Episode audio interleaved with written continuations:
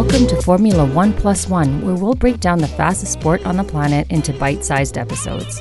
Whether you're a seasoned fan fueled by passion or you've never watched a race in your life and just want to know what all the fuss is about, we welcome you. Get comfortable in your race seat because it's lights out and away we go.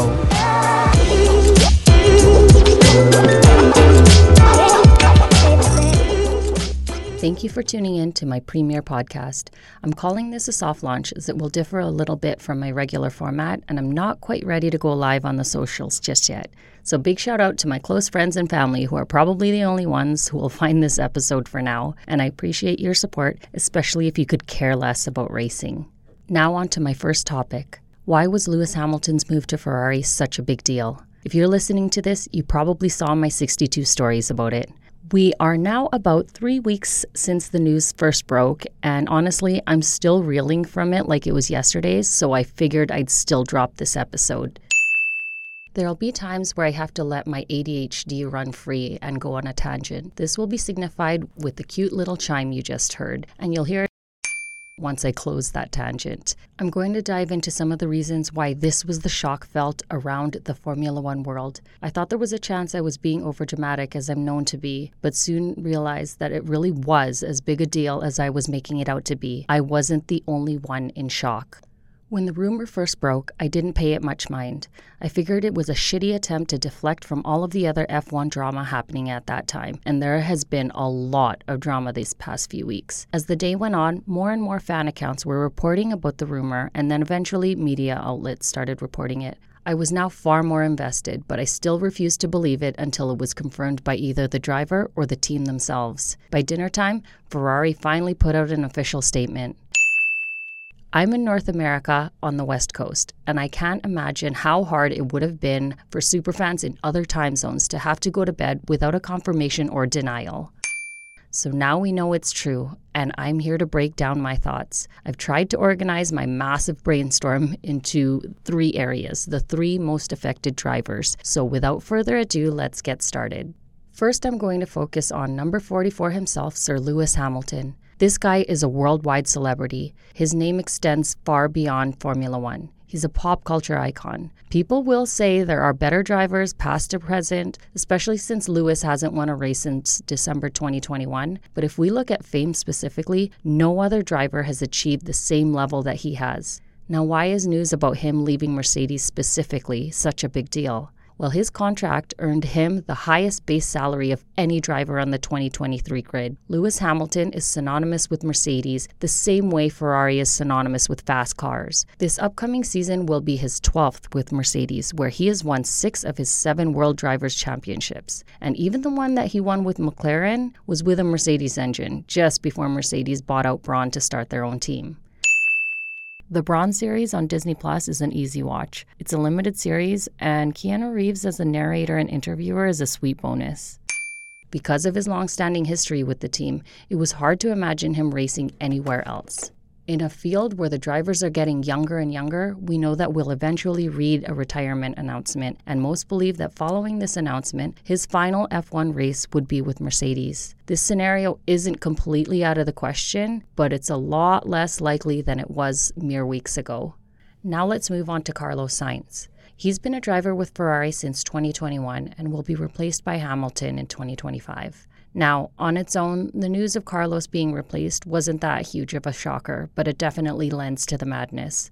Even before the announcement, there were already doubts about Carlos's seat with Ferrari in 2025. With other teams and drivers announcing their extensions, the radio silence from Ferrari about Carlos's contract was deafening to his fans. Rumors swirled about whether or not he and the team were going to be able to come to an agreement. Carlos wasn't expected to be with Ferrari for too long, with Audi coming into F1 in 2026. The expectation was that he'd move over there eventually, given that his father has a good rapport with them through his rally car career. Now, with all that being said, this wouldn't be as big of a surprise if it wasn't for the fact that Carlos was the only non Red Bull driver to win a Grand Prix last year. Let's put that into perspective. Red Bull won 21 of the 22 races last season. That single outlier was won by Carlos Sainz. Regardless of whether or not people believe in his talent or think it was a deserved win, the fact remains that he was the single red blip on an otherwise perfect Red Bull season. So Ferrari letting him go in light of that came as a surprise.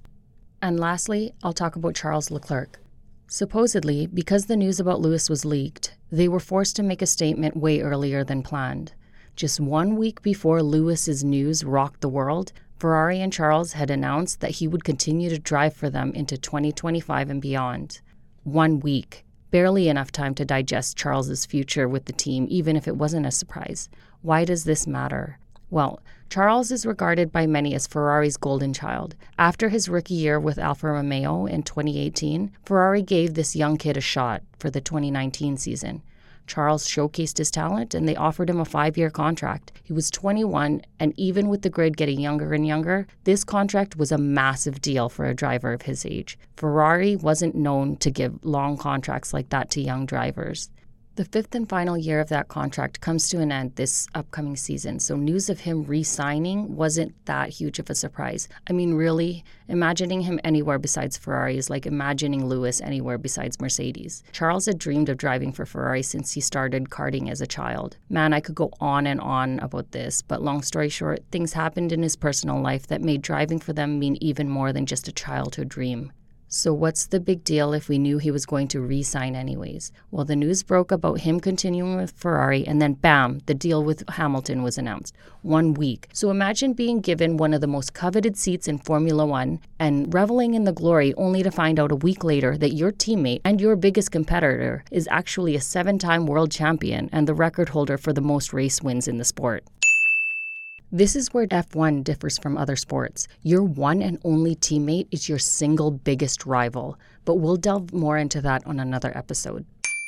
Now, Charles and Ferrari's team principal Fred Vasseur have a great relationship. They worked together when Charles was only a teenager racing in GP3, and then again in 2018 in Charles's rookie year with Alfa Romeo. As the team principal, Fred oversees the team's operations and hence has a lot of say in changes to the car. Driver styles differ so greatly, so Charles being touted as the favored driver means that his opinion on the car would weigh heavily when it comes to changes throughout the season. Great news for Leclerc fans, right? Well, guess who else has a good history with Fred? Yes, Sir Lewis Hamilton. They had a team principal slash driver relationship back in 2005 when Lewis was still racing in F3 and GP2 and have maintained their relationship over the past two decades. While Fred says there will be no number one driver on his team when Lewis joins Charles, I don't quite believe it. There was no supposed favorite last year, but the way the car changed over the season seems to suggest otherwise. But that's a story for another day. Charles says that he was fully aware of the talks between Ferrari and Lewis, and rumors say that he has exit clauses that kick in on the third year of his contract. But would he have still signed such a long contract if the deal with Lewis was set in stone? Will there really be no number one driver on Ferrari? Will this Monegasque ever be able to secure the World Drivers' Championship when he's racing against one of the best? These are the things that keep me up at night, as sad as that sounds. So, yeah, wild, right? Anyways, let's talk about why this makes sense. Make it make sense. Ferrari is the team with the most wins and the most championships. Lewis is the driver with the most wins and is tied for the most championships. He's tied at seven with Michael Schumacher, and five of Schumacher's championships were with, you guessed it, Ferrari. It's hard to talk about Formula One's history without mentioning Ferrari or Hamilton. Both are so hungry to be back on top, so I don't doubt that 2025 is going to be crazy.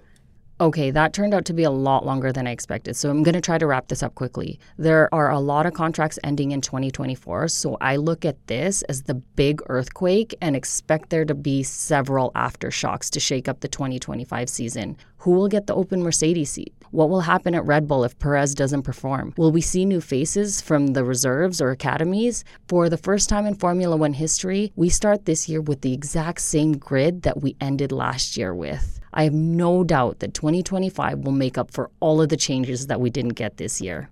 Thanks again for tuning in, guys. Anyone listening to this specific episode probably knows me personally and knows this is way out of my comfort zone. I appreciate the time you took to listen and hope I sparked some interest in you. And if I did, please let me know. I physically have to restrain myself from talking too much about Formula One. So the more people I can talk to about it, the more I can spread it out and not annoy the ones I already do talk to about it.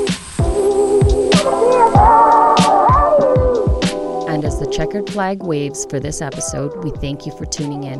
Whether you're listening from the grandstands or your living room couch, we appreciate you spending your valuable time with us. Tune in next time for more fun. Don't forget to subscribe so that you don't miss out. Catch you at the next pit stop.